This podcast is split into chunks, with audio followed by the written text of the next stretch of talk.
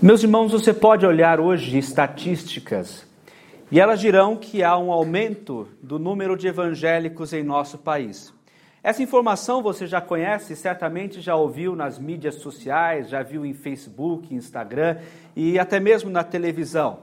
Entretanto, à medida que vemos este suposto avanço da igreja evangélica dentro do cenário brasileiro, também somos obrigados a fazer uma série de reflexões e perceber que, embora este número cresça, não há expressões vívidas, claras e relevantes dentro da sociedade.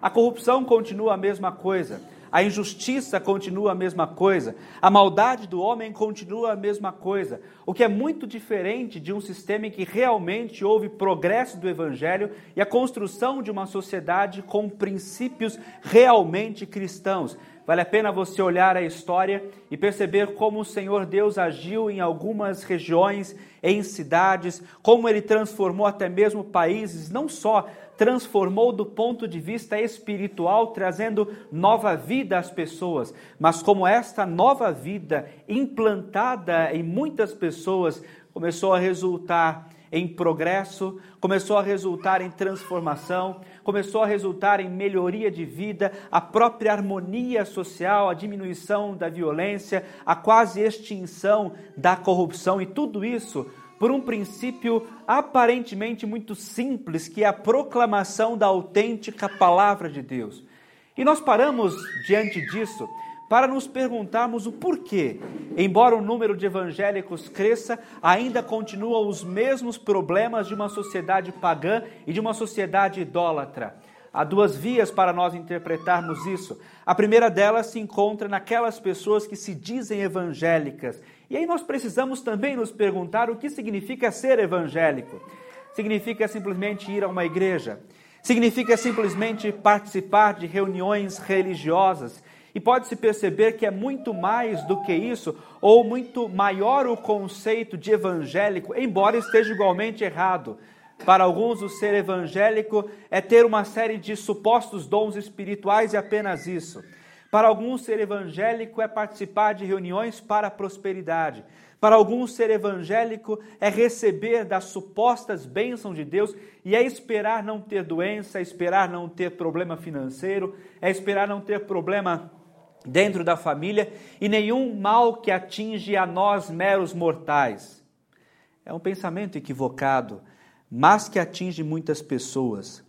Nós não teríamos tempo para discutir a motivação de algumas pessoas de fazerem parte de uma comunidade evangélica ou supostamente evangélica, enquanto temos aqueles que sinceramente se apresentam para prestar culto a Deus e para adorá-lo em espírito e em verdade, nós não podemos excluir aqueles que querem bênçãos, aqueles que querem experiências, aqueles que querem sentir arrepios, ou aqueles que querem de alguma forma ter algo místico, espiritual, que sobressai daquilo que ele mesmo entende como normal. Aí está o problema. Aonde está Cristo nesse contexto? Aonde está a cruz neste contexto? Aonde está a palavra de redenção? Aonde está a palavra de perdão? É uma via para nós entendermos porque as coisas não mudam. Porque estes que se dizem evangélicos, na verdade não passaram por aquilo que realmente transforma a vida, realmente dá uma nova esperança, realmente encaminha as pessoas para o reino dos céus, estabelece nas suas mentes e nos seus corações plenas convicções de estabelecer o céu aqui e agora, com uma transformação de vida, com uma renovação da esperança, com uma confiança plena em Deus, com o perdão de pecados, de uma transformação que não só atinge o intelecto, não só atinge a alma, mas transporta-se para o corpo, para os pensamentos, para o comportamento, para a relação interpessoal e para principalmente o vínculo que se tem com o Senhor. Aí está um problema. Mas o outro lado também deve ser considerado por cada um de nós. Não se trata apenas de uma massa ou de um grupo de pessoas que não compreendeu o que realmente é servir a Deus e o que é realmente ser evangélico ao outro grupo. E esse grupo formado por pessoas inteligentes, pessoas muitas vezes formadas, pessoas com uma retórica talvez brilhante e pessoas que têm a habilidade de uma comunicação constante. São pessoas que conseguem prender a atenção de um público por uma, duas, três horas e sempre com mensagens, sempre com recados e sempre com promessas para essas pessoas. O grande problema não é ser um pregador ou ser um comunicador que consegue prender a atenção. A questão é qual o conteúdo que é transmitido. Quais os princípios que são deixados para as pessoas? Quais as regras? Quais as mensagens? Quais as intenções? Qual até mesmo é a forma que se passa essa mensagem? O que se quer com essas mensagens que são transmitidas? E aí nós precisamos observar e atentamente observar aqueles grupos de pastores, líderes que conduzem comunidades, desde igrejas pequenas até mesmo mega igrejas com mais de dois ou três mil pessoas a questão é o que é pregado por aí. O que tem sido ensinado? E você pode fazer o um exercício muito simples se você tiver estômago. Ligue a sua televisão. E ali na sua televisão você passe pelos canais supostamente evangélicos. Você ouvirá todo tipo de mensagem. Você ouvirá mensagem de vitória, você ouvirá mensagem de cura, você ouvirá mensagem de prosperidade, você ouvirá mensagem de transformação da vida financeira. Você ouvirá mensagens do tipo que a sua família não terá mais problemas e que a sua conta bancária haverá de ter uma ascensão que você nunca imaginou. Você ouvirá mensagens do tipo: o grande problema da sua casa não é o seu comportamento, não é o que você crê, não é o que você faz, mas o grande problema é que existe um demônio lá dentro ou a sua doença é culpa do demônio, ou o seu desemprego é culpa do demônio. E você também, além disso, ouvirá mensagens, e estas são mais recentes, de uma nova tendência ah, supostamente evangélica que tem surgido e tem chegado ao nosso país, daqueles que têm uma mensagem mais leve, daqueles que têm um evangelho mais tranquilo, um evangelho que não fala de cruz, um evangelho que não fala de arrependimento, o evangelho que não fala de perdão de pecados, o evangelho que não te coloca diante da cruz de Cristo, mas falará o seguinte: você é desse jeito porque você tem traumas na sua vida. Você comete essas coisas não é por sua culpa, não é porque você está se voltando para o pecado. Na verdade, tem toda uma história sua. Pare de pensar em pecado. Pare de pensar em arrependimento, pare de pensar nestas coisas que são tão antigas e não fazem mais sentido para a nossa sociedade e para o nosso pensamento. Você está no centro do coração de Deus.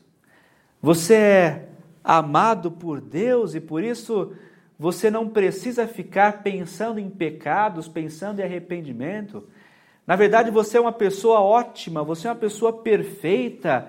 Se você seguir alguns mantras aqui, se você seguir algumas propostas aqui, você poderá descarregar a sua mente desses maus pensamentos, de tudo isso que é nebuloso na sua existência. Não se preocupe com nada. Simplesmente aceite que Deus te ama, não precisa se transformar, Deus te quer do jeito que você está. Não precisa de arrependimento, Deus quer você do jeito que você se encontra agora, não requer transformação, porque você já é alguém querido por Deus. E o que Deus quer simplesmente passar para você é uma mensagem de amor, uma mensagem de não arrependimento, mas que você pode seguir a sua vida do jeito que está.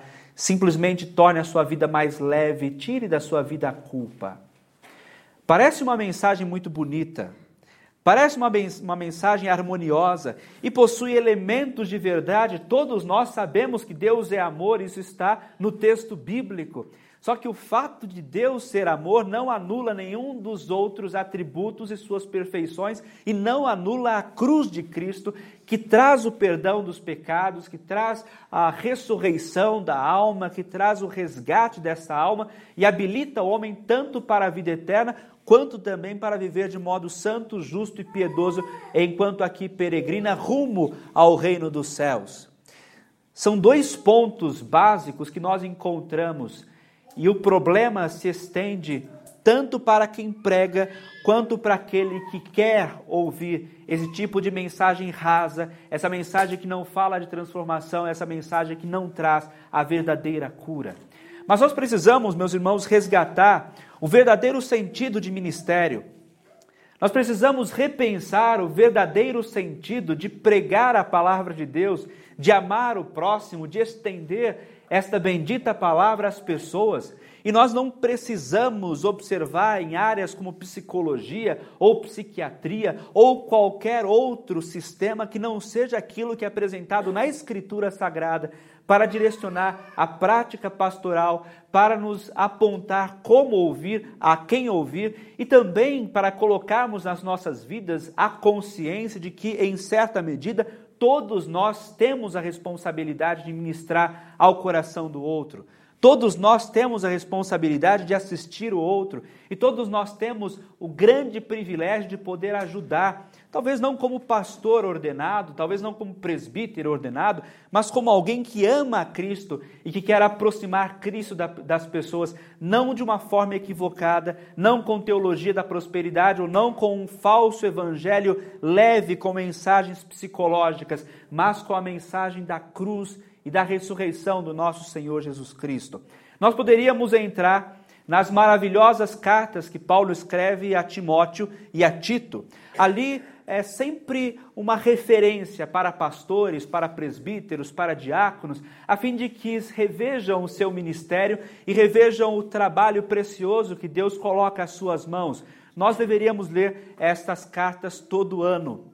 E percebemos o cuidado do apóstolo Paulo na formação de um jovem pastor e como Paulo insistentemente dá recomendações, dá ordens para como se viver de um modo muito intenso o evangelho e como se viver também a prática pastoral. Mas, além dessas cartas que são muito preciosas, nós também nos concentramos na vida de Paulo. Nós observamos o ministério de Paulo, nós observamos como ele fala, como ele pensa, como ele age, ou como muitas vezes ele se concentra em seu pensamento, mas especialmente como ele se volta para o Senhor, para dali buscar todo o princípio de vida, para dali buscar tudo aquilo que tem a ensinar para a igreja e buscar o sentido do seu próprio ministério. Não é aqui o nosso objetivo dizer que o apóstolo Paulo é perfeito, ele não é o maior referencial e único, principal referencial que nós temos é o nosso Senhor Jesus Cristo. Só que ele também levanta homens, ele também lida com histórias, ele também apresenta personagens, não apenas o apóstolo Paulo, mas tantos personagens na história eclesiástica que podem contribuir para o nosso entendimento do que realmente é ser cristão e o que realmente é ser ministro do Evangelho de Cristo. Já é dito por certo autor que escreve um livro direcionado a pastores com o título Irmãos, nós não somos profissionais, que é interessante e bom para o ministério olhar a história, olhar biografias de servos de Deus do passado, olhar para como eles sofreram, olhar para, olhar para como eles venceram as tribulações, mas principalmente espelhando a confiança que se tem em Deus e como o Senhor os atendeu na hora da necessidade, foi-lhes por socorro e foi-lhes por castelo forte. É o caso aqui do apóstolo Paulo. Não é perfeito, não é o modelo perfeito, porque é um homem como qualquer um de nós, embora seja excepcional. O maior de todos os modelos é o nosso Senhor, mas ele ainda nos dá a graça de observarmos pessoas frágeis como nós, pecadoras como nós, que conseguiram transpor barreiras e viver de um modo que agradasse a Deus, cumprindo o ministério da forma que o Senhor requer e principalmente para a glória do nosso bondoso Deus. Você olhando o livro de Atos dos Apóstolos, no seu capítulo 17, nós já trabalhamos um pouco esse texto aqui na igreja, perceberá que a passagem de Paulo parece ser muito curta lá na região de Tessalônica. O texto é curto, o texto não fala muita coisa sobre a presença de Paulo naquela região. Entretanto, é nessa carta e na segunda carta que ele escreve a essa mesma igreja que nós percebemos alguns detalhes que nós vemos alguns procedimentos de Paulo e nós observamos ao caminharmos com o apóstolo nestas epístolas, qual foi o seu comportamento? como ele exerceu o seu ministério, e esse ministério de Paulo não se aplica apenas àqueles que exercem o ministério ordenado, mas também aplica-se a todo servo de Deus, a toda serva de Deus que quer, de um modo intenso e completo, adorar a Deus, não só de modo introspectivo, de modo reflexivo e agindo dentro de algumas limitações, mas quer mais do que isso, atravessar fronteiras, apresentar Cristo ao próximo e assistir à comunidade de fé em que está inserido. E aqui o apóstolo Paulo coloca algumas descrições. Algumas delas ele aponta como não sendo um modelo ministerial, o que não se deve fazer, o que não se deve praticar, e depois disso ele apresenta com a sua própria experiência aquilo que se deve fazer para o povo de Deus, para a edificação do povo de Deus e para que a glória do nosso Senhor Jesus Cristo resplandeça dentro deste corpo místico que é a sua igreja. Bom, o apóstolo observa o seu próprio procedimento. E aqui ele já vem construindo uma série de ideias que nós já tivemos o privilégio de trabalhar com a igreja. E agora no versículo 5, ele fala daquilo que não fez. Ele fala daquilo que evitou, embora fosse talvez o ponto mais fácil, mais prático. E se o objetivo de Paulo fosse alcançar multidões, este aqui seria o caminho ele observar seu ministério e fala: Vocês sabem muito bem. Vocês me conhecem, vocês acompanharam meu ministério, vocês conheceram a minha pregação e vocês sabem tudo que eu apresentei para vocês e sabem que eu nunca usei de linguagem de bajulação. Simplesmente nesse versículo, o que o apóstolo Paulo faz é dizer que não tirará a verdade do seu discurso para agradar um e outro. Ele não deixará o princípio da verdade simplesmente para alcançar pessoas ou simplesmente para ter a atenção dessas pessoas e ser cercado por elas, quando muitas vezes é o que nós mais vemos acontecer. Há uma expressão popular que diz que a verdade dói. E veja, embora seja uma expressão popular, há verdade nessa expressão. Qual de nós gosta de ouvir que é pecador? Qual de nós gosta de ouvir que a vida antes de Cristo foi um desperdício? Qual de nós gosta de ouvir que, se não houver arrependimento, o caminho que se trilhará é o caminho de morte, é o caminho do inferno? Apenas para vocês terem uma ideia, vocês acham mesmo que Israel gostou de ouvir aquilo que nós lemos na nossa liturgia do profeta Isaías?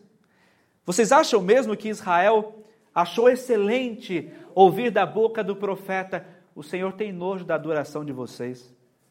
O Senhor não suporta quando vocês levantam as mãos para o altar, Deus esconde de vocês o rosto.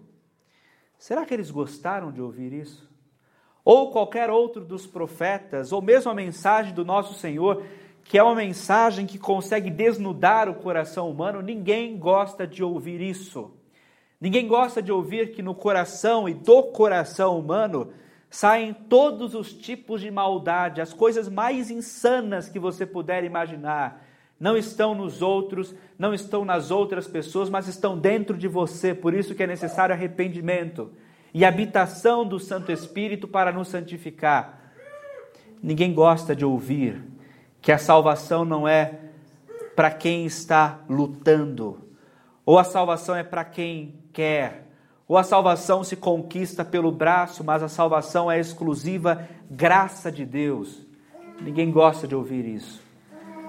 E se Paulo chegasse com uma mensagem como essas que nós ouvimos atualmente, que também não são uma novidade para a história eclesiástica, falando: você é bom, você, é, você é perfeito, você não tem pecados. Aliás, a, ideia de pecado é uma ideia obsoleta, não precisa seguir por isso. Você simplesmente tem que experimentar o amor e as coisas boas da vida. Talvez ele teria um público maior. E talvez o apóstolo Paulo não teria que sair daquela cidade como saiu, com muitas dificuldades, como você pode ver no capítulo 17 de Atos dos Apóstolos. Talvez seria melhor. Só que, será que é um preço bom a ser pago para subverter a verdade?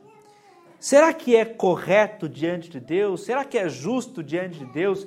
Será que Deus aprova esse tipo de comportamento? E numa época como a nossa, de uma série de comportamentos, de palavras que nós tomamos para deixarmos o ambiente mais harmônico e para não entrarmos em conflitos com pessoas, como é importante nós vemos o comportamento do apóstolo Paulo aqui, que não se rendeu às boas maneiras, não se rendeu a um suposto bom comportamento, porque há limites, e o limite é a verdade que não pode ser subvertida, porque a verdade, mais do que um sistema de pensamento, é a pessoa do nosso Senhor Jesus Cristo. A recomendação que aparece aqui nesse texto de forma implícita, a partir do ministério de Paulo, é: vejam o que eu não fiz. E mais do que isso, vocês sabem o que eu não fiz, e o próprio Deus é testemunha de que eu não agi com bajulação, e a palavra bajulação aqui no idioma em que for escrito o texto é: eu não fiquei soltando elogios para vocês. Eu não fiquei falando coisas boas para vocês ou a ideia de coisas que agradariam os ouvidos de vocês. Eu não fiz isso. Deus é testemunha. Mas além disso, o apóstolo continua dizendo o seguinte: que ele também não teve particularmente qualquer intuito ganancioso. Mais uma vez, lembre da ilustração usada de quando você liga a televisão. Se você tiver estômago, faça isso. E ali você verá quantas vezes há pedidos de dinheiro, quantas vezes se pedem recursos, e recursos com os mais diversos objetivos. Para você ter uma vida próspera financeira, você tem que dar primeiro. Para você ter harmonia na sua casa, você precisa depositar o dinheiro na conta tal. Para você conseguir qualquer tipo de benefício, bem, então você precisa contribuir. Faça uma campanha daqui, faça uma campanha de lá, vamos levantar isso, levantar aquilo para conseguir que você saia dos seus problemas. E há quase que uma promessa de que se você doar o valor X ou Y, você será plenamente abastecido com a bênção de Deus e com o cuidado de Deus. Isso você ouve o tempo todo. E o estranho é que muitas vezes nós ouvimos tanto isso que simplesmente nos acostumamos. Simplesmente falamos, ah, é a igreja tal. Mas você não confronta? Não, é o comportamento deles, é a espiritualidade deles, é o modo, a expressão espiritual deles, que é absolutamente contrária à palavra do nosso Deus. E aqui, vejam, há muito tempo o apóstolo Paulo já fala a partir da sua própria experiência: eu nunca fiz isso. Eu nunca ah, trouxe palavras de elogios para conquistar vocês e nem mesmo preguei o evangelho para vocês para conseguir qualquer tipo de benefício, qualquer tipo de benefício financeiro. Eu nunca quis isso. E é interessante nós notarmos primeiramente essa expressão do apóstolo Paulo aqui, por conta do contexto que aquela igreja enfrentava. Muitas pessoas deixavam de trabalhar pela esperança de que Cristo estava prestes a voltar, e vocês verão que Paulo, nos próximos versículos, fala bastante sobre trabalho, mas aqui especificamente ele diz: Eu não quero dinheiro de vocês, eu não quero recursos de vocês, não é o meu interesse tirar proveito financeiro de vocês, o que eu quero é só pregar o Evangelho. E mais do que isso, o apóstolo continua dizendo que os benefícios que poderiam ser ganhos a partir do ministério não estão apenas ligados à área financeira ou a este pecado da ganância, mas mais do que isso, à glória de homens, o elogio de homens. E nós percebemos, meus irmãos, isso já há muitos anos, como há uma tendência de alguns líderes religiosos, de alguns supostos pastores, em quererem prestígio. No começo, eram apenas pastores e presbíteros. A palavra bispo era empregada em raras ocasiões.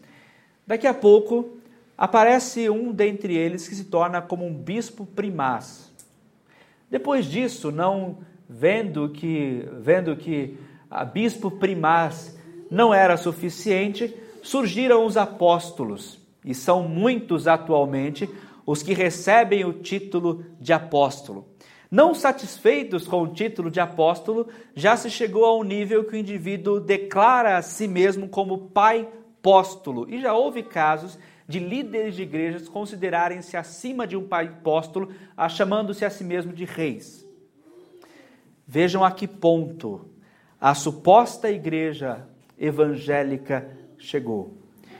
Por isso nós entendemos que não há mudança nenhuma na sociedade, por isso que não há progresso nenhum na sociedade e por isso que as coisas continuam as mesmas e caminhando para a destruição. Muitos homens buscam glória para si mesmos. Muitos homens buscam elogios para si mesmos, buscam ter holofotes sobre si, querem ser citados aqui, querem ser citados ali, querem ser reconhecidos por um grupo de pessoas e até mesmo por, ah, pela própria sociedade, querem simplesmente ser vistos e serem aplaudidos, independente da mensagem que tragam. E muitas vezes essa mensagem não é uma mensagem bíblica, mas uma mensagem completamente perversa e distante dos princípios da palavra do nosso Deus. E mais uma vez o apóstolo Paulo fala que eu não fiz isso. Eu me neguei a buscar qualquer tipo de intenção que não fosse a seriedade do evangelho, a simplicidade e o poder do evangelho para apresentar a cada um de vocês. Mas Além disso, o apóstolo agora passa a apresentar aquilo que ele fez. Qual foi o comportamento do apóstolo? Qual foi o seu procedimento? Quais foram as suas intenções e como ele participou dentro daquela comunidade para agir, para pensar, para pregar conforme a palavra do nosso Deus? E é aí que nós chegamos ao versículo 7 até o versículo 12. Paulo deixa muito claro como foi o seu ministério aqui. Quais foram as suas intenções, qual foi o seu trabalho e tudo aquilo que ele fez. Esses registros, embora estejam aqui no texto, não aparecem com tanta, não aparecem com tanta claridade no livro de Atos dos Apóstolos. Por isso falamos anteriormente que, embora o texto seja claro da presença de Paulo lá em Atos, é aqui que nós conseguimos destrinchar um pouco e perceber que a temporada de Paulo em Tessalônica foi marcada por intensa pregação, assim como intensa perseguição e intenso trabalho a favor da igreja. E nisso, depois de falar o que não se deve fazer, ele demonstra o que fez. Ele simplesmente não apresenta princípios do que deve ser feito, mas demonstra o que fez. E o que fez foi agir para com aquela igreja em amor. Amor primeiro, em que ele se oferta, se gasta e trabalha por aquela comunidade numa época em que se fala muito sobre ser servido, fala-se muito sobre ser cercado de pessoas e ter todo tipo de benefício através dela, e não apenas num contexto, digamos, secular, embora essa não seja a palavra mais adequada, mas também num contexto religioso, busca-se muito ser servido. O apóstolo Paulo dá uma lição não só para os de fora e também não só para os ministros, mas para todos nós e para cada um de nós, de como realmente exercer um ministério, de como realmente ser cristão, a fim de impactar a vida de pessoas, a fim de apresentar genuinamente o evangelho para pessoas, o amor. E esse amor que o apóstolo Paulo transmite é um amor tão grande que ele foi capaz de ofertar àquelas pessoas a si mesmo. Obviamente, não se trata aqui nesta expressão em colocar em pé de igualdade aquilo que Cristo fizera por, por sua igreja, porque o que Cristo fez foi uma obra realmente sacrificial, entregando a sua vida em favor de pecadores. Mas Paulo doa o que tem, Paulo entrega o que tem, Paulo cumpre o que pode cumprir, o que pode fazer para favor da sua igreja. E aqui ele demonstra algo muito próprio e algo muito ah, importante para esse contexto. Primeiro ele fala: Eu poderia viver do sustento de vocês. Eu poderia simplesmente receber do sustento de vocês, isso não seria escândalo nenhum, porque já é prática das igrejas de Deus, é algo que a igreja faz comumente por aqueles que a servem. Só que move-se no coração de Paulo um amor tal que ele continua dizendo o seguinte: que ama aquelas pessoas a tal modo que ele se fez como ama. E a ideia de ama é aquela cuidadora que administra as crianças, educa crianças e vejam, educar crianças não é algo simples. A pessoa tem que se doar.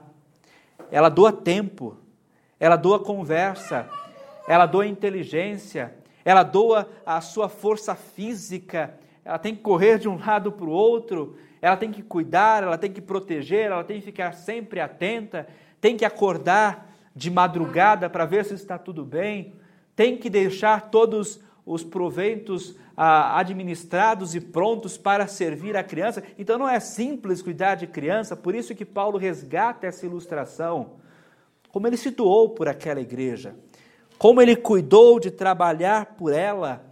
E ele chega a um ponto de falar o seguinte: o meu trabalho foi tão intenso que eu tive condições de fazer com que vocês não tivessem nenhum peso em relação à minha pessoa. Mas, ao contrário, eu trabalhei, eu fiz. E não é buscando nenhum tipo de glória, não é buscando nenhum tipo de prestígio, não é buscando nenhum tipo de holofote para mim mesmo, mas simplesmente por amar a igreja. Ele fez como ama, que cuidou, que pastoreou, que zelou, que protegeu, que assistiu. E chega a dizer o seguinte: que ele queria tão bem aquela igreja, ele amou tanto aquela igreja, ele amava tanto aquela igreja, que duas coisas ele estava disposto a ofertar. Ele já ofertava o evangelho, e ele diz que eu queria vos ofertar, vos oferecer o evangelho de Deus. Vejam o que ele quer entregar aqui. Não é apenas o seu tempo, mas o evangelho de Deus, a mensagem de salvação, a mensagem de perdão, a mensagem de arrependimento, a mensagem do Cristo crucificado, como ele fala na sua carta aos Coríntios. É isso que ele quer apresentar àquelas pessoas. Mas chega a dizer: se fosse necessário, eu entregaria minha própria vida por vocês. Eu daria minha própria vida por cada um de vocês. E há provas disso. Porque estando no meio de vocês, estando com esta igreja, ao tempo, no tempo que tive o privilégio de plantar a igreja de Deus na região de Tessalônica, vocês perceberam. E a palavra de Paulo aqui no versículo 9 é muito íntima para essas pessoas, é vocês lembram. Não faz tanto tempo assim e as imagens são tão intensas que vocês conseguem lembrar. E usa-se duas palavras aqui muito importantes: labor e fadiga. Dentro do idioma que for escrito o texto, essas palavras são extremamente fortes. É como se dissesse que Paulo não teve descanso. O tempo todo ele trabalhava, o tempo todo ele servia, o tempo todo ele buscava os próprios recursos, o tempo todo ele buscou se abastecer e se proteger com recursos para que, labutando ou trabalhando intensamente, como mostra o texto, não fosse oneroso para nenhum dos irmãos. Que ele não trouxesse nenhum peso para nenhum dos irmãos, mas o que ele queria, mais uma vez aqui ele repete, era simplesmente proclamar o Evangelho de Deus. Perceba o amor de Paulo por essa igreja, o amor em que ele oferta a si mesmo por ela, em que ele se desgasta por ela, em que ele para para pensar por ela, em que ele trabalha por causa dela, e ele observa uma necessidade pontual da igreja. A ideia é que o apóstolo Paulo tem uma sensibilidade suficiente para falar o que essa igreja precisa, do que essa comunidade precisa para melhor ouvir e para que melhor o evangelho seja comunicado a ela.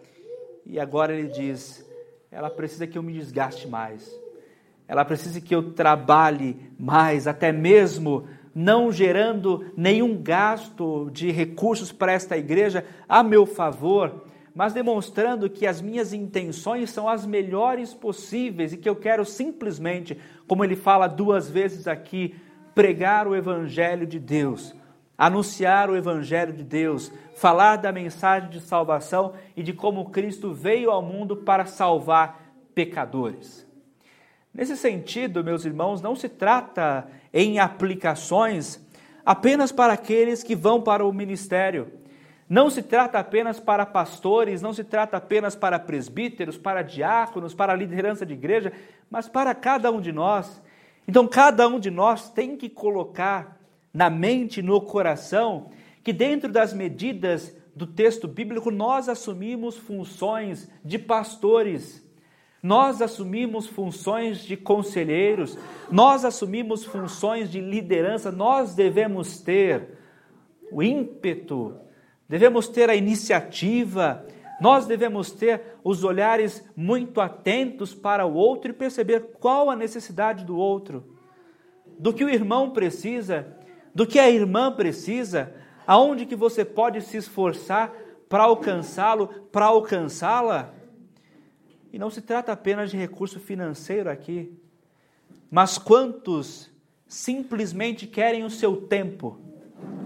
Quantos simplesmente querem a sua oração? Quantos simplesmente querem te ouvir? Quantos simplesmente querem uma palavra bíblica que saia de você? Quantos querem um abraço? Quantos querem uma mensagem? Quantos querem uma ligação? Quantos querem a sua presença com eles? Quantos podem esperar isso? E no mundo de tanta frieza, no mundo de tantos estranhos, no mundo em que um não fala com o outro pessoalmente, mas em mensagens conversam, há longos diálogos, mas pessoalmente não se tem nenhum trato, pessoalmente não há uma conversa, pessoalmente não tem expressões cristãs de, de cuidado, de amabilidade. No mundo em que as pessoas são ah, muitas vezes estranhas umas às outras, não apenas quando nós tratamos secularmente, mas muitas vezes em igrejas. Há comunidades, meus irmãos, que nós entramos e saímos e ninguém nota nossa presença.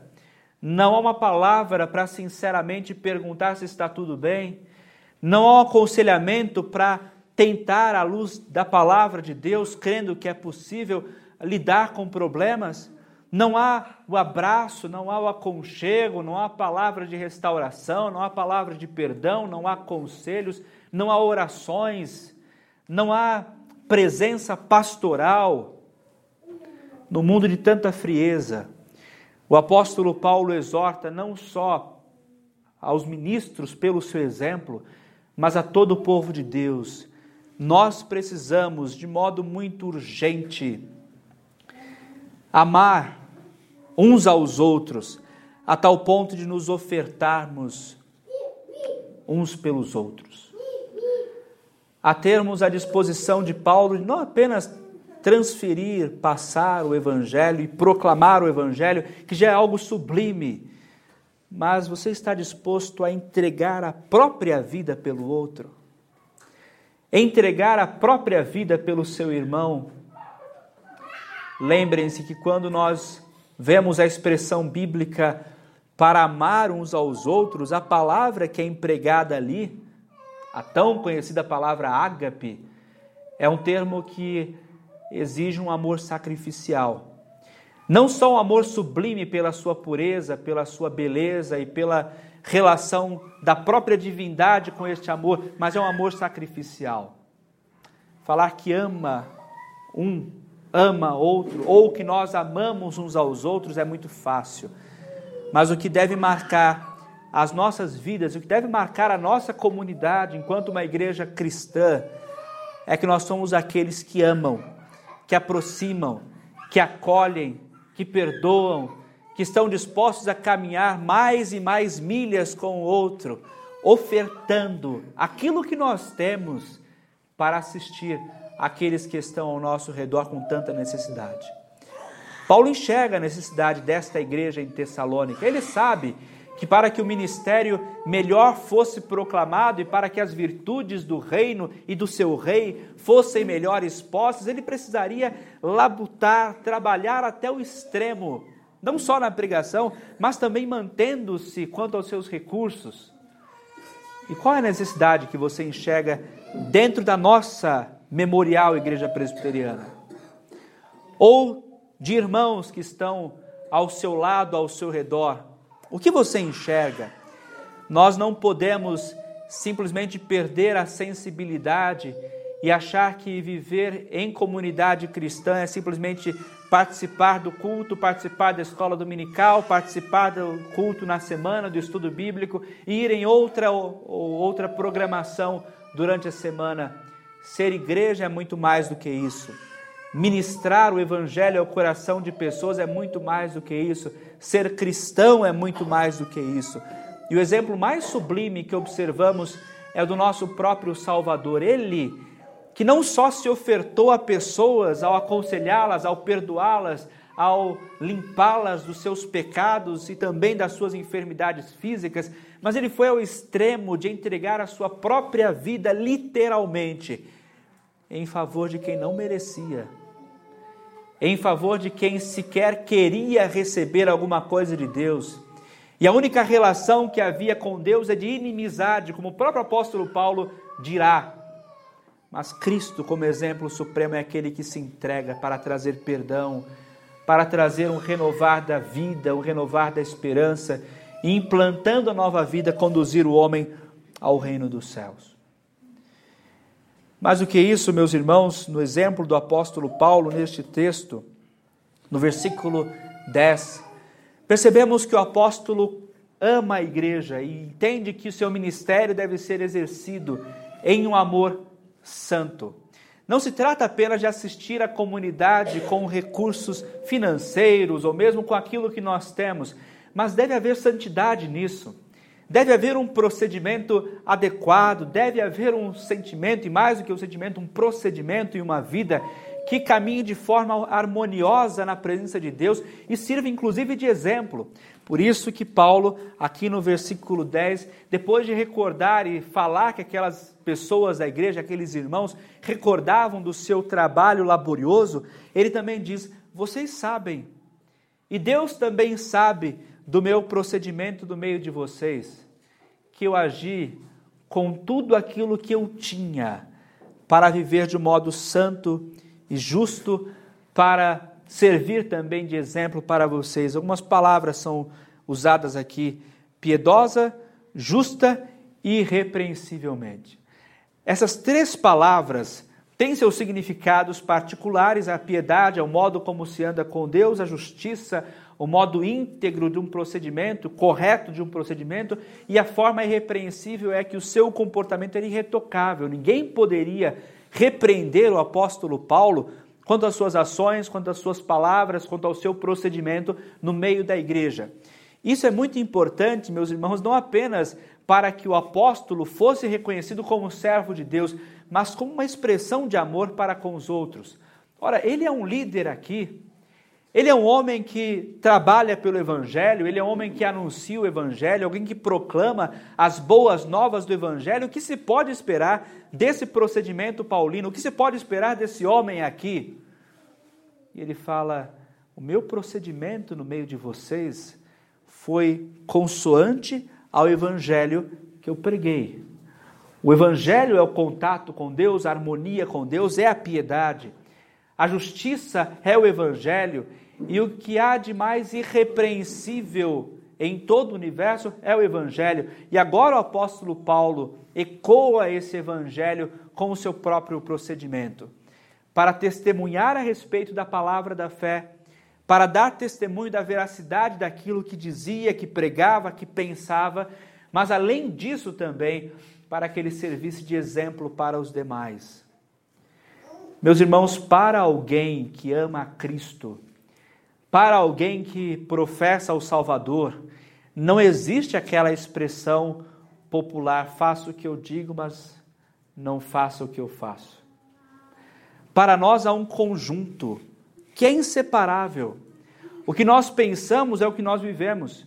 O que nós cremos é o que nós praticamos. Aquilo que a nossa mente e o nosso coração entendem como verdade é o que naturalmente a nossa vida passa a exercer. Isso se nós pensarmos do ponto positivo, quanto também se pensarmos do ponto negativo.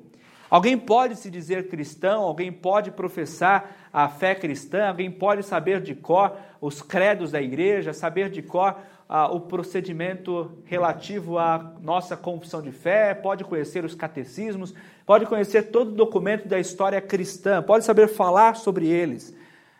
Mas se não andar de acordo com aquilo que o Evangelho ensina, o procedimento autenticamente evangélico, na verdade, ele pode saber de cor todos os documentos da igreja, mas o que ele crê é diferente. Ele pode falar uma coisa, mas o que ele de fato crê no seu ser, na sua alma, aquilo que ele professa, é totalmente diferente. A pergunta é: o que será que Deus enxerga? Simplesmente o recitar dos grandes documentos ou dos textos bíblicos, ou o Senhor enxerga o coração e a crença autêntica do coração? A resposta é óbvia e nós todos sabemos qual é. O Senhor enxerga o coração. O Senhor lê aquela confissão de fé, aqueles catecismos, aqueles credos que se encontram expressos na alma do homem, no procedimento do homem e também naquilo que há de mais precioso que é o seu coração. É isso que Deus lê e é isso que o Senhor quer enxergar em nós, porque a prática haverá de revelar aquilo que existe dentro do coração. Mas o contrário também é verdade.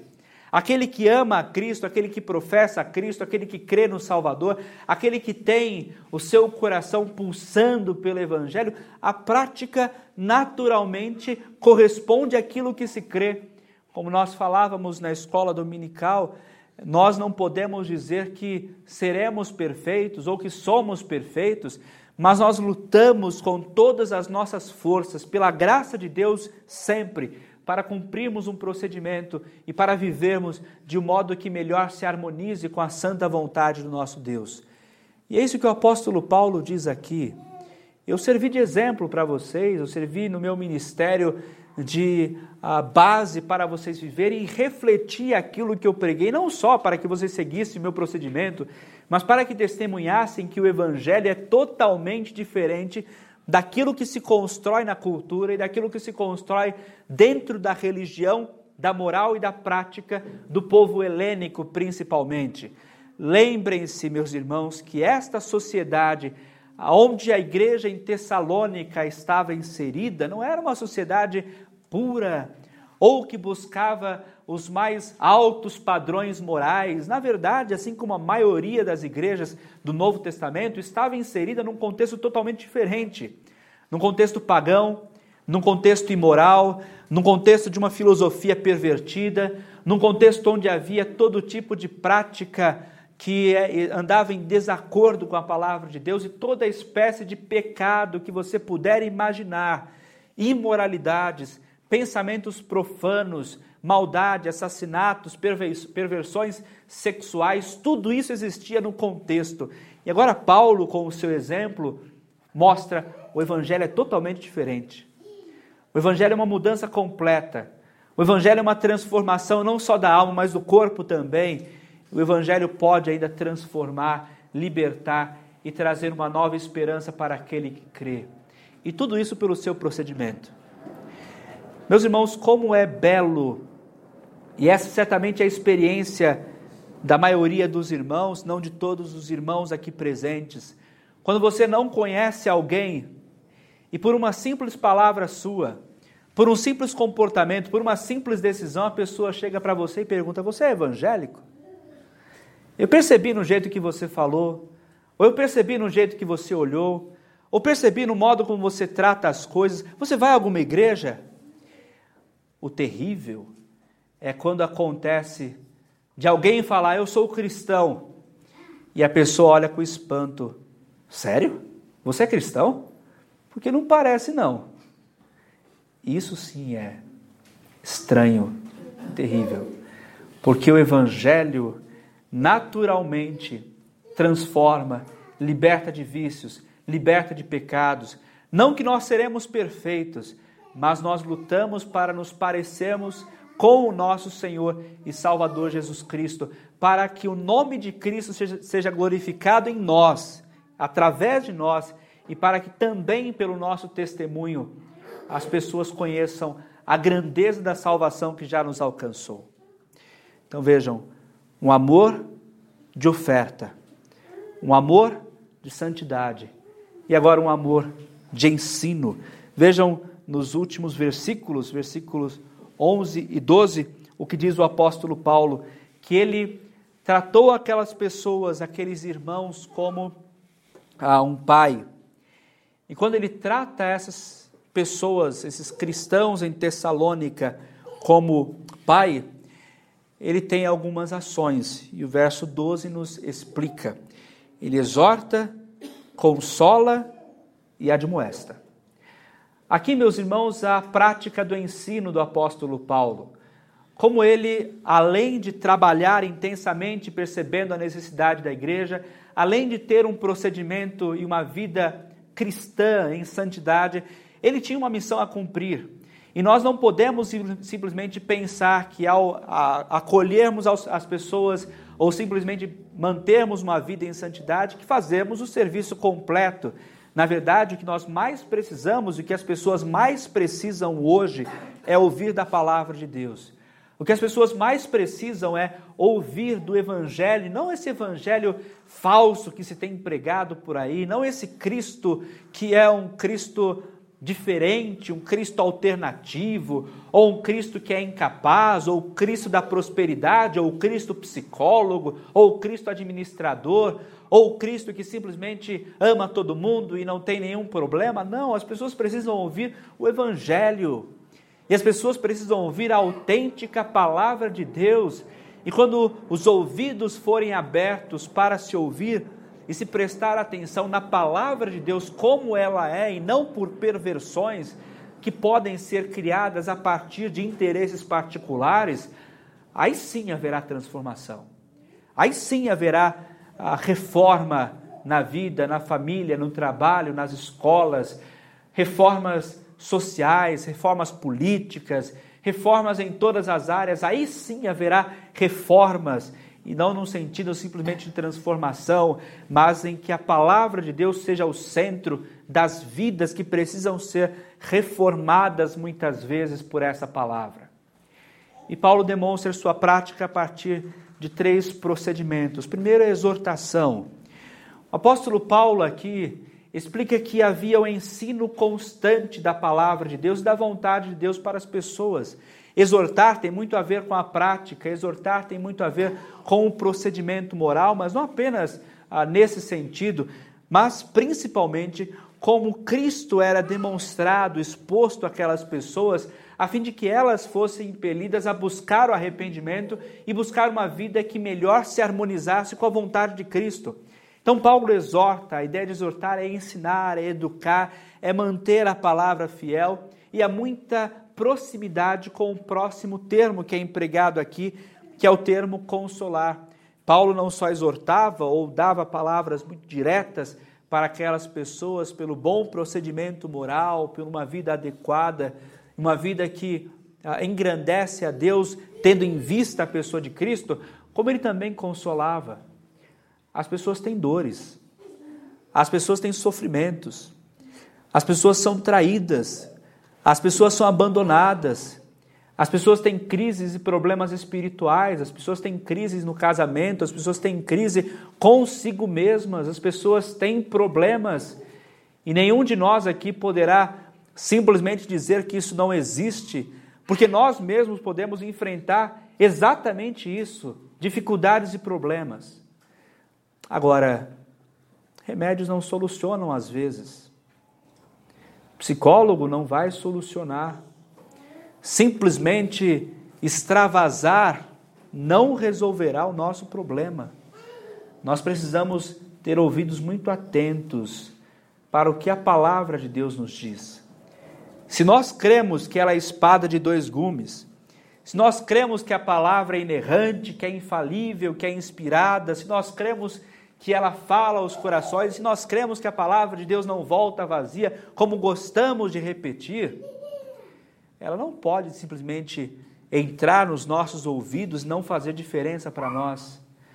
Na verdade, ela vem para nos consolar. E o consolo que a palavra traz aqui, nem sempre é falar aquilo que nós queremos ouvir. Ela dá soluções para as nossas dificuldades e problemas muitas vezes. Mas são soluções que por vezes, não é exatamente aquilo que nós esperamos. Talvez o consolo seja você largar o orgulho. Talvez o consolo seja você deixar velhas práticas. Talvez para você ter a plena consolação é você se submeter ao Senhor. Talvez para ter o efetivo consolo você tenha que voltar e se arrepender diante de pessoas, diante de amigos, diante de parentes, diante de marido, de esposa, de filhos e buscar a reconciliação em Cristo. Isso vai te consolar, mas às vezes dói. Por isso que a palavra não vem, como a expressão popular diz, passar a mão na cabeça. Ou simplesmente dizer para você: deixa isso para lá, não tem nenhuma dificuldade. Você pode encontrar descanso, não tem problema. De certo, você pode encontrar descanso. E você encontra descanso em Cristo, porque, como Ele mesmo diz, o seu jugo é suave e o seu fardo é leve. Mas muitas vezes você tem que despir a si mesmo, de si mesmo, para pedir ao Senhor que venha te revestir com poder, com graça, com sabedoria e com autêntico consolo que vem curar a alma, que vem livrar o corpo e que vem curar, como diz o salmista, até mesmo os ossos. Aquilo que é mais íntimo, a palavra pode curar e pode consolar. Mas também, meus irmãos, o texto bíblico demonstra que Paulo admoestava. E a expressão grega para admoestação significa insistia. Quantas vezes você já falou da Escritura para alguém que não deu ouvidos? Quantas vezes você já falou da passagem, de passagens bíblicas para um parente, para um amigo, até mesmo para o irmão da igreja, que não quis dar tantos ouvidos, não quis submeter à verdade da Escritura? Ou quantas vezes você não quis se submeter à verdade da Escritura? Imaginem só a situação de Paulo aqui ele vivia corretamente, ele trabalhava por si mesmo, ele lutava, e como o texto bíblico aponta aqui, dentro da expressão, havia um labor, que é um trabalho incessante, e havia aquela irmãzinha, aquele irmãozinho que não dava ouvidos à palavra de Paulo. Paulo ia simplesmente abandonar? Paulo simplesmente deixaria de lado e falar: olha, eles não quis ouvir, vamos para o próximo. Não é isso que o texto nos mostra. A ideia de administração é insistência, é falar novamente, é voltar aos antigos pontos. E se você prestar atenção, essas são as três marcas de um sermão. Essas são as três marcas de uma exposição bíblica que dominicalmente você ouve. A exortação enquanto ensino, o consolo pelas palavras de fortalecimento de Deus, mas a insistência. Muita coisa que você ouve aqui, você já ouviu há 10 anos, há 15 anos, ou há 5, 3 anos, ou há um ano, ou em mensagem de algumas semanas, você já ouviu, você já conhece. Só que o nosso coração, por vezes, é tão duro que nós sempre precisamos ser confrontados pelas mesmas palavras e pela mesma e santa palavra de Deus, que mesmo sendo a mesma, ainda consegue moldar os nossos corações e nos fazer pensar em como viver diante de um mundo tenebroso, diante de tantas dificuldades, tantos problemas, tantos pecados, tantas angústias, e que não tem saída senão em Cristo Jesus, nosso redentor. Agora não pensem que este é um serviço ou que estas ações pertencem apenas a um pastor, ou a um diácono, ou a um presbítero.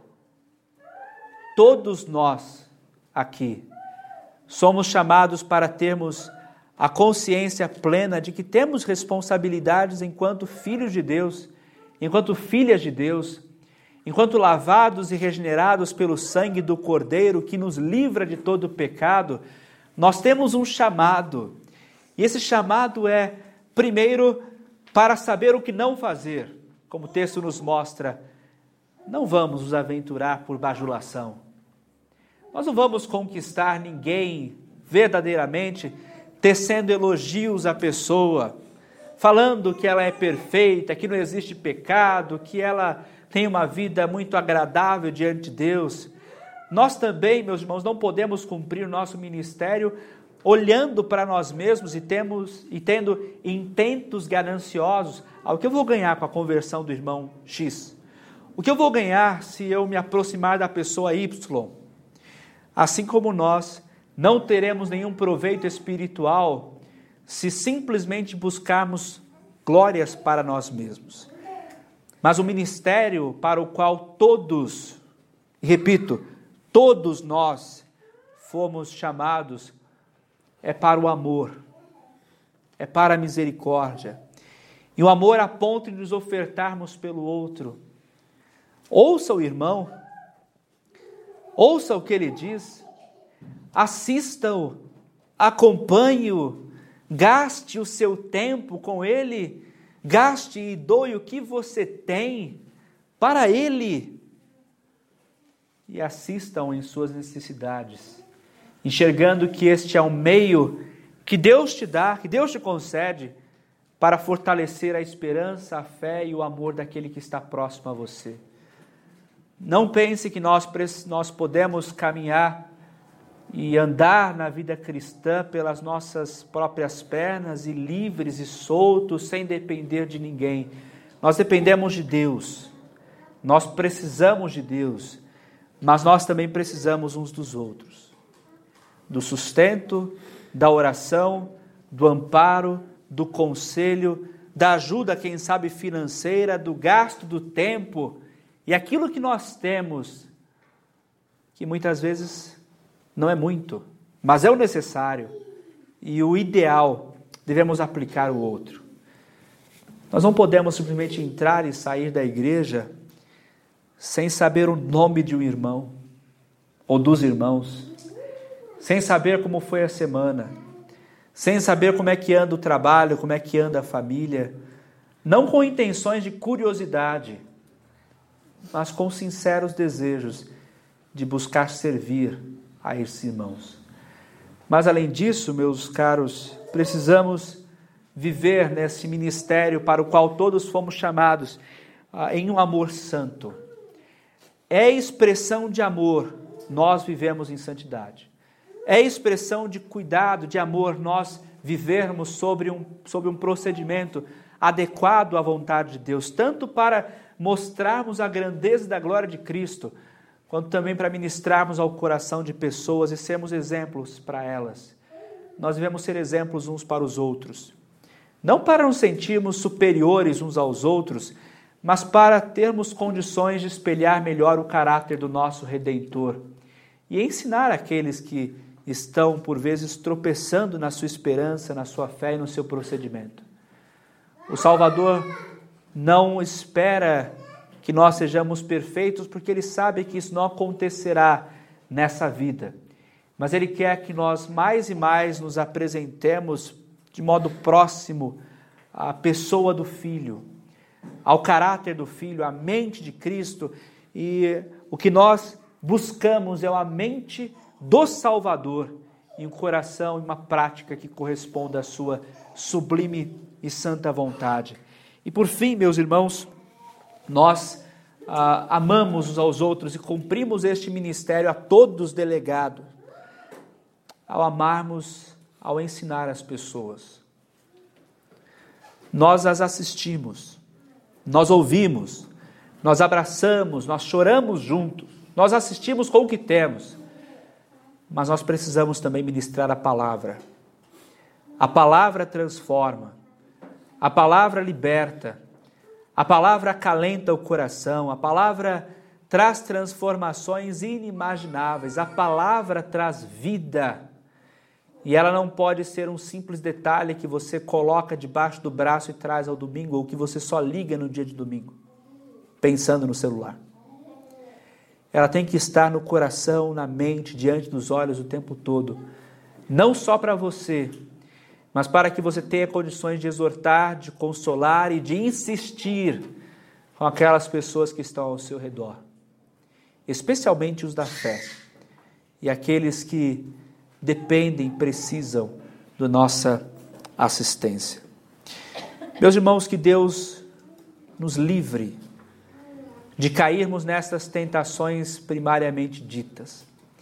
Que Ele livre os nossos ouvidos, as nossas intenções, de andarmos por um evangelho de bajulação, de ganância e de glória humana, mas que Ele nos faça observar no autêntico evangelho a oferta, a santidade, o ensino, para que o texto responde aqui eu finalizo, para que todos os que estão ao nosso redor tenham condições de viver de modo digno de Deus ou aceito por Deus o qual é tão maravilhoso, tão cheio de graça, que constantemente nos chama para algo excelente. Veja o que o texto diz: para o seu reino e para a sua glória.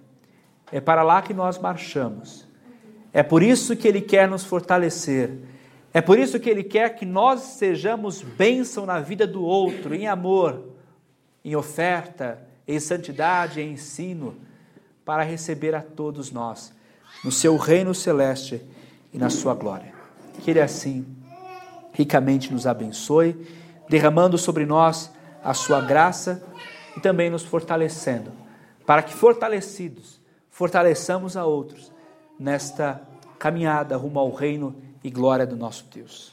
Amém.